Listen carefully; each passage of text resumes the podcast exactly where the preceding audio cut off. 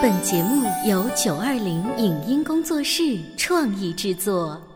潮爸辣妈节目版权归合肥市广播电视台所有，任何未经允许的传播行为均属违规。欢迎与九二零影音工作室沟通合作事宜，电话零五五幺六三五零九三五六。你有你的钻石金龟婿策略，我有我的全家海岛游计划。你扛着单反泡妞马不停蹄，我为孩子捕捉成长的美妙瞬间。你忽略我的魅力，我会证明这是谁的时代。你否定我的生活态度，我决定我的人生蓝图。帅哥俊男靠边站，有了宝宝的潮爸魅力更爆发。窈窕美女靠边站，有了宝宝的辣妈魅力更火辣。我是辣妈，不是老干妈，我为自己代言。我是潮爸，不是太阳能浴霸，我为自己代言。潮爸辣妈。本节目嘉宾观点不代表本台立场，特此声明。美国人对体育的热爱，用“狂热”一词来形容，一点也不为过。有了孩子后，更发现全美体育运动的丰富和普及，着实让人吃惊。为什么美国父母如此重视对孩子体育方面的培养？为什么说体育运动的本质就是人格的教育？体育运动的核心就是人格的塑造。如何让我们的孩子在学习之外能抽空锻炼身体？体育运动可以让孩子的团队合作、崇尚荣誉和遵守规则等方面素质得到非常好的教育。这种教育将让孩子一生受益。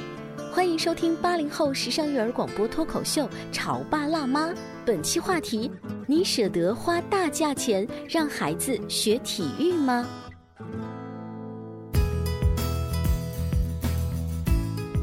欢迎收听八零后时尚育儿广播脱口秀《潮爸辣妈》，各位好，我是灵儿，我是小欧。前一段时间呢，我在网络上面啊看到国外一个很著名的企业家，嗯，他发了一个帖子，什么帖？这个帖子不是说他的企业如何经营的特别好，而是他为什么要花那么多钱让自己的孩子学各种体育项目。这个帖子很快呢就有成千的评论，上万个点赞。我们大概啊翻译那么一两条给大家读一下哈。我为我孩子学会了在没有取得期望的排名或头衔时，能面对挫折、克服困难，并竭尽全力继续努力，花了钱。嗯，我为我孩子学会了不仅尊重自己，而且尊重其他运动员、裁判和教练，花了钱。嗯，我还能说出更多花钱的地方。简而言之，我并没有为体育花钱。我的钱花在了伴随体育而来的发展孩子终身受用的品格的机会上，给孩子创造赞美他人生命的机会。就目前我所观察到的，我认为这些钱花的相当值啊。就是说，这位家长其实把钱投在了孩子能够结交更多的朋友、团结协作。这些方面，对呀。但其实啊，你知道，在美国，呃，美国家庭重视体育运动，其实不是一个新鲜的一个话题。嗯，可是为什么他们会花那么多钱？真的如这一个企业家爸爸说的吗？那不是企业家的普通家庭，他们又会花多少钱呢？今天直播间就为大家请来了 Aden 的妈妈，欢迎你。欢迎，大家好，我是 Aden 妈咪。Aden 的妈咪呢，因为在美国有过生活的这样的经验，嗯，又在美国把 Aden 生下来，她虽然说。现在还是小宝宝，但你有没有想过，在美国未来你要让他去打，比如篮球还是橄榄球？就像刚才灵儿念的那段话当中，你是不是准备也要把一部分的这个钱 啊，这个这个美金哈，用在孩子的未来这方面？这可以说是一个必然。嗯嗯，因为美国的家庭从孩子小的时候都会选择一到两项运动让孩子去参加。所以说你在美国生活的这些年，你已经认同了当地。这些人的这个民俗哈，我们打了引号哈。对，就像比如说国内现在很多爸爸妈妈给孩子去上早教班，嗯，去呃上各种各样的兴趣班一样。其实，在美国它是另外一种形式的，只不过他会选择一些他们认为更有益的事情让孩子去参加。嗯，就像你刚才说的那个样子，美国人其实对体育是非常重视的，不光光是说对孩子。呃，很多，比如说像我的邻居吧，嗯，他其实就是一个在大学里面的一个橄榄球运动员。但是你要知道，在大大学里，如果说可以打到大学生联赛级别的这种运动员，很厉害了哈是非常非常牛的。等一下，等一下，你的这个邻居他到底是一个大学生还是一个体育教练呐还？是二十年前是一个对对对橄榄球运动员，美国的这种体育的体制是这样的，就是说啊、孩子们呢从小开始练体育，当然有一些孩子只是说把它作为一个。嗯，强身健体，或者是说父母希望他通过体育来得到一些锻炼，啊、包括这种就是意志品质啊、嗯团队合合作啊这方面的这些锻炼。但是有一些孩子呢，可能他在体育方面会比较擅长，那么他就会选择体育作为自己的一个专长。嗯，因为在美国，他的所有的这种职业联赛这种选拔，全部都是从大学生联赛里面来的。嗯，也就是说，未来其实他的目标就算是专业的运动员，他也要是上正常的这个大学的途径。只是最后他们不是像我们国内一样，呃，通过市队、省队、国家队这样的一个选拔途径而已。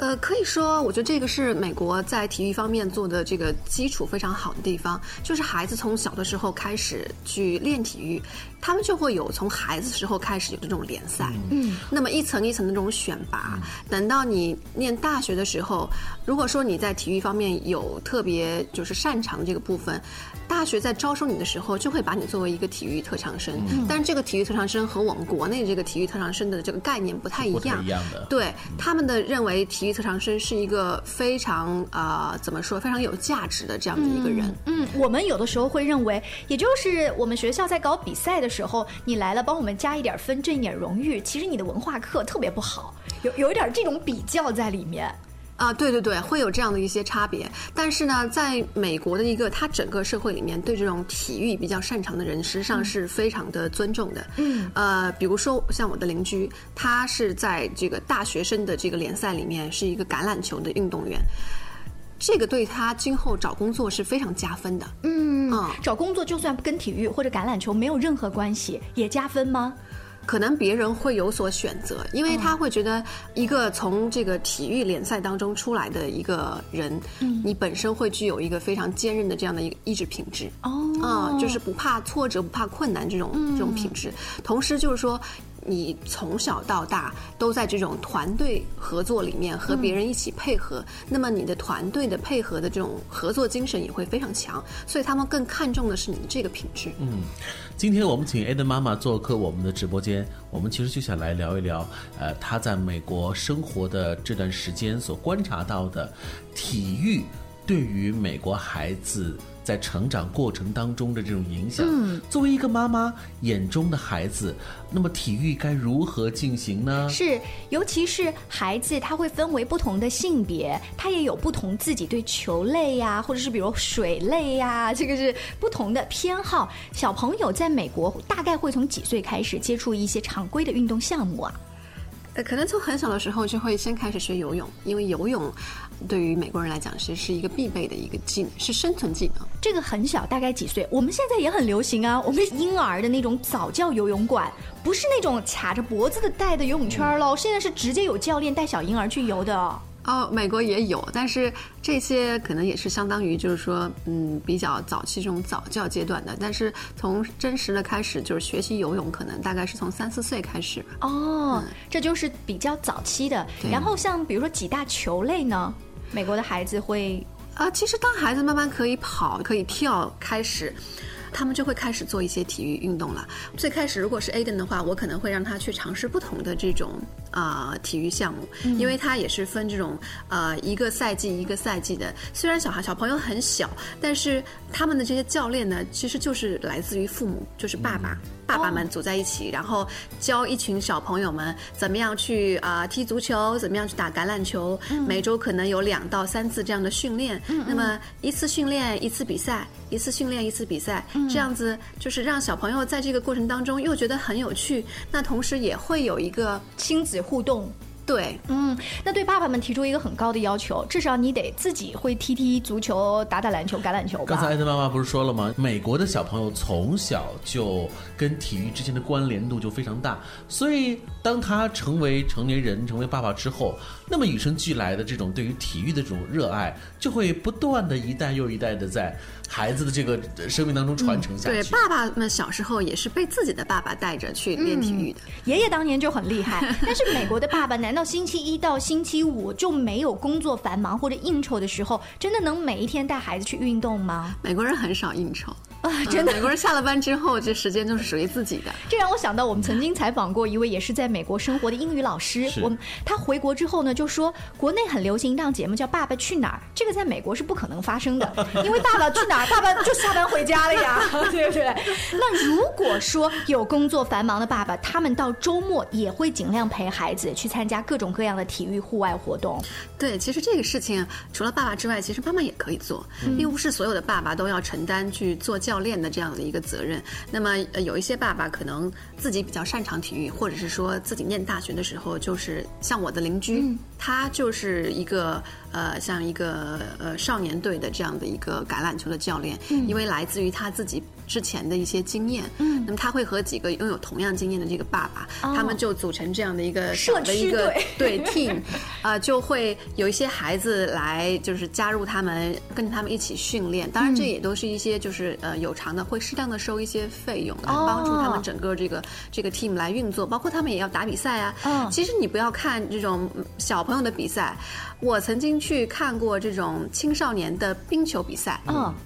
那种激烈的程度，包括这种所谓的父母 fans 在现场加油呐喊的程度，大概是呃九岁十岁这样的孩子，嗯，大概三四年级的样子，对。真的是非常激烈，那个整个全场都是沸腾的，而且那些家长们或者说那是那些观众们，真的会因为一个球裁判的不公正，就像真正的球迷一样在那指责裁判。所以你以为看的是一场奥运会？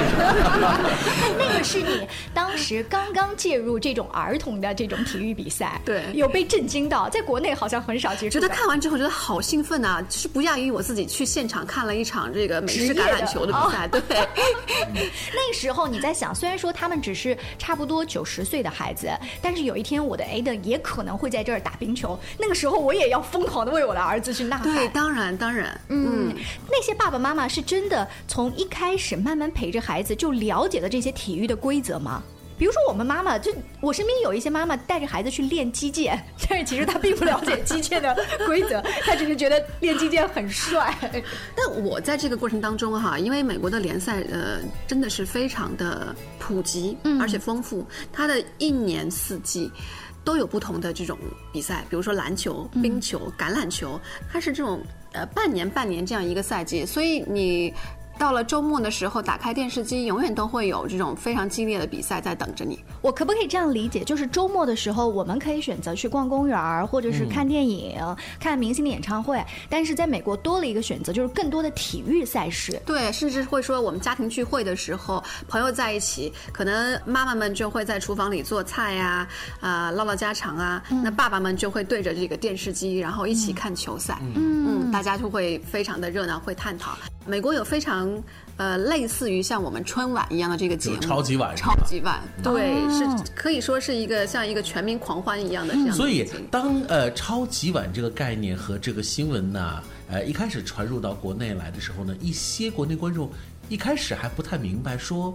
一个比赛前的文艺晚会，它能有春晚那么精彩？对，为什么碧昂斯都能去啊？你想象一下，就比赛前的几分钟时间。你拉拉队上来挥舞两下子，然后就下去了吗？这能惊叹到什么位置呢？这可能有这部分这个疑问的人呐，可能真的是对美国的这个体育文化并不太了解。当你了解到之后，你会发现，哦，为什么像碧昂斯这样的一线大咖都能来参加这个超级碗？那真的是因为这个比赛本身受关注就足够是吸睛的这个大鳄了。是的。那我们今天呢，上半段的时候跟 A 的妈妈大概聊了一下，她在美国的时候受到了这其实对于你是在中国长大的孩子影响很大的一些变化。那慢慢的她在那边要适应，然后自己也要跑到那种比如跑道上去跑一跑啊，运动场上去跑跑跳跳啊，跟你自己的先生沟通一下，我们也去做做什么，是不是能够慢慢适应呢？我们稍微休息一下，广告之后跟大家接着聊。您正在收听到的是故事广播《潮爸辣妈》。潮爸辣妈播出时间：FM 九八点八，合肥故事广播，周一至周五每天十四点首播，二十一点重播。网络收听，请下载荔枝 FM、蜻蜓 FM、阿基米德、喜马拉雅、中国广播以及苹果 Podcasts，搜索“潮爸辣妈”订阅收听。微信公众号请搜索“潮爸辣妈俱乐部”，参与节目互动哦。潮爸到，辣妈，准爸到，育儿专家，请。中国内地首档八零后时尚育儿广播脱口秀，陪你一起吐槽养育熊孩子的酸甜苦辣，陪你一起追忆自己曾经的小世界。潮爸辣妈。本节目嘉宾观点不代表本台立场，特此声明。美国人对体育的热爱，用“狂热”一词来形容，一点也不为过。有了孩子后。更发现全美体育运动的丰富和普及，着实让人吃惊。为什么美国父母如此重视对孩子体育方面的培养？为什么说体育运动的本质就是人格的教育？体育运动的核心就是人格的塑造。如何让我们的孩子在学习之外能抽空锻炼身体？体育运动可以让孩子的团队合作、崇尚荣誉和遵守规则等方面素质得到非常好的教育，这种教育将让孩子一生受益。欢迎收听八零后时尚育儿广播脱口秀《潮爸辣妈》，本期话题：你舍得花大价钱让孩子学体育吗？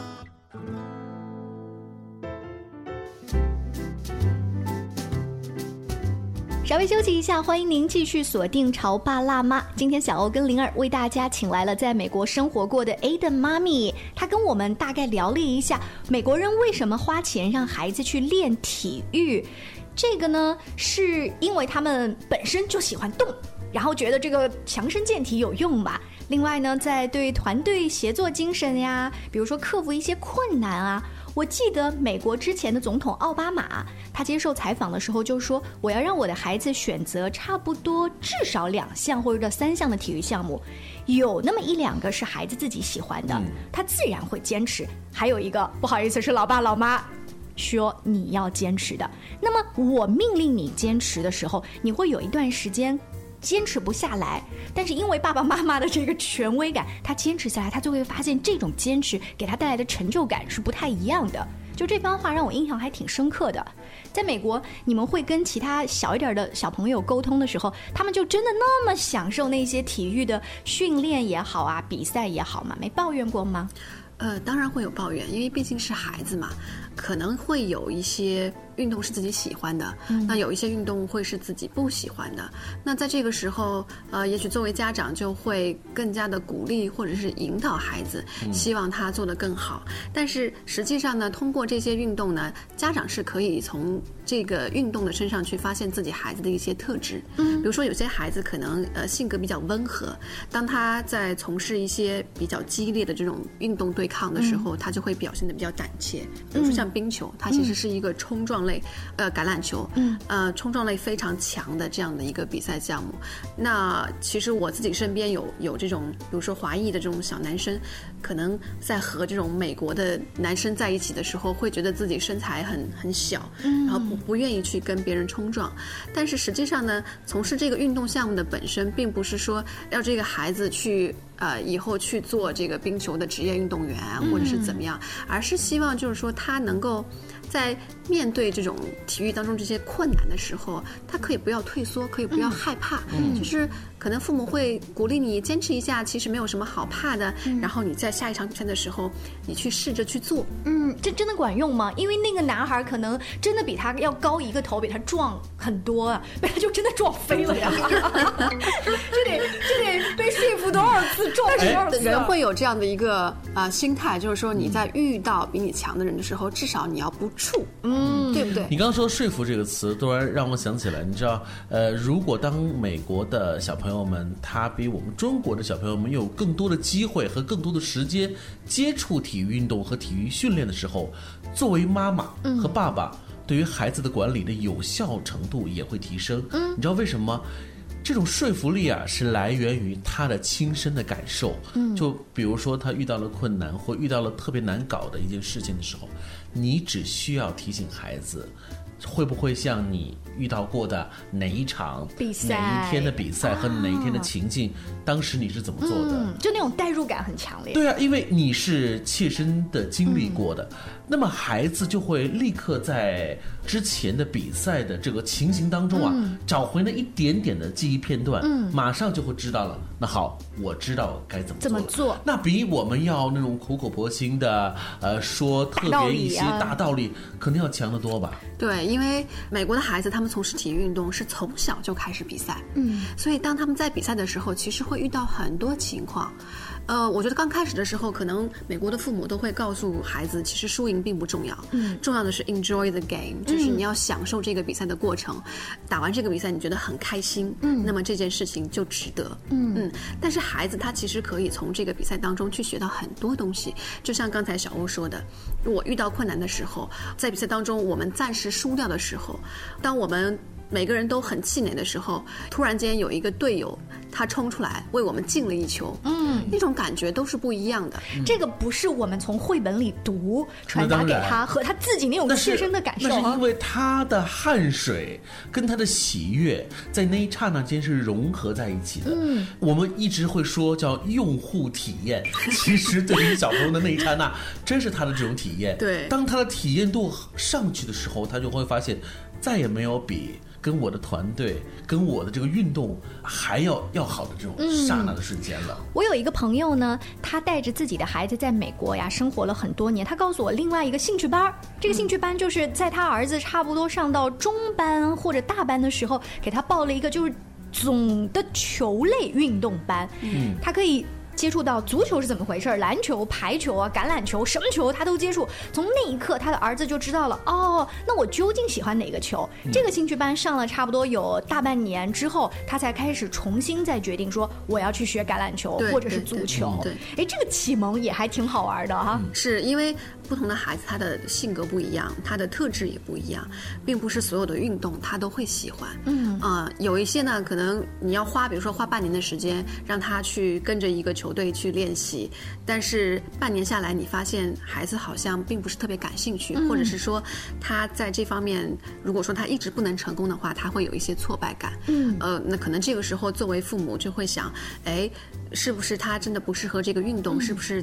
想让他去从事一个他更喜欢的、更能够投入进去的这样的一个运动？其实文体是不分家的。我们在这期节目当中主要聊的是这个体育，你会发现，对于美国和中国的相同啊，这个年龄段的孩子来说，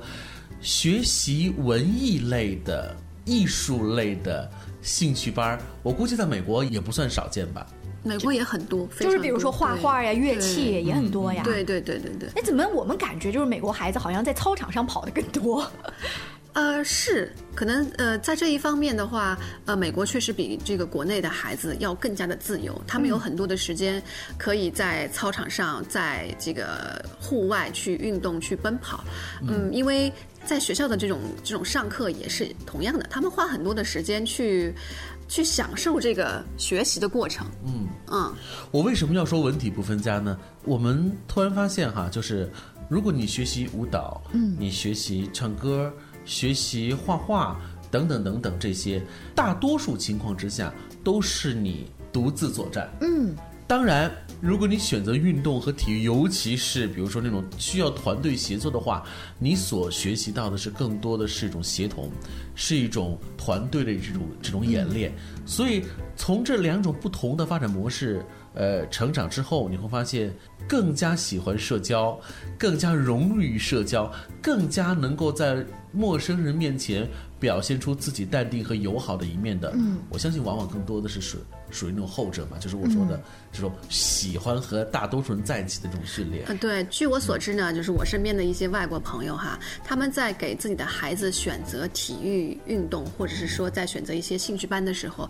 其实是会有这方面的考虑的。嗯，呃，就比如像你说的，可能会选择一到两项，两到三项，呃，有的时候是体育加文艺，有的时候就光光只是体育。那么在选择这些方面的时候，他他们就会考虑到，啊、我希望我的孩子他有一个自己 solo 的部分，就是他独自去展现他自己的，嗯，去表现他自己的，这样他会有他自己的这种想法，他的表现力、展现力会出来。那么还有一个运动，呃，还有一个方面呢，可能就是通过这个运动方面来体现的，就是我希望他去参加一个团队协作的这样的一个运动项目，嗯，这样他可以知道怎么样去和人交流，嗯，和人配合，怎么样在这个过程当中让他去享受这个过程，嗯，呃，这是很多这个国外的父母在帮自己的孩子去选择兴趣班和体育班的时候会考虑的因素。所以说，读和重这两种，其实如果能够兼顾到的话，那对于孩子来说，真的是一件特别不错的一种教育。虽然我们今天呢，大多数聊的是美国的家长啊，现在花那么多钱让孩子练体育，其实现在国内很多家长也开始重视这件事情了。从小宝宝阶段，呃，去上各种以体育为主的早教中心，能看出来；再到幼儿园阶段，可以看到幼儿园自己本身现在除了女教师之外，也会介入一些男教师，或者是外面俱乐部的一些男教官们走进幼儿园。虽然幼儿园的场地都没有那么大，但是偶尔你也能看到一个人高马大的，就是教练级的老师，特别受孩子们的喜欢。是的，你知道，随着我们国家教育的更均衡的发展，尤其你会发现这两年，呃，高考和中考制度已经开始发生了一些呃很多的变化，尤其是中考，今年这个中考体育这一块儿。就更加明显的突出了，说你平时不努力，如果你是靠近中考，你说来临时抱佛脚，那基本是没戏。可以告诉大家，现在体育在中考的分数已经六十分了，当然而化学满分也就六十分。所以从这个角度来倒推，作为家长的我们，是不是应该在更早的时间段就应该要培养？至少是培养孩子热爱体育的兴趣呢。呃，其实国内现在哦，在大考之前会有一些体育的特训班，就是为了那些考试的一些基本的项目。后来我看到那些项目，孩子们在很辛苦的练的时候呢，我就跟那一些中学生的家长啊去吐槽，我说：“嘿，这些学霸们一看就是平时文化课特别好，体育不怎么吧。”那些家长告诉我说：“灵儿，你大大想错了。这些孩子，他们不是体育不好，而是已经是中上等的体育水平。但是他们想体育再拿满分，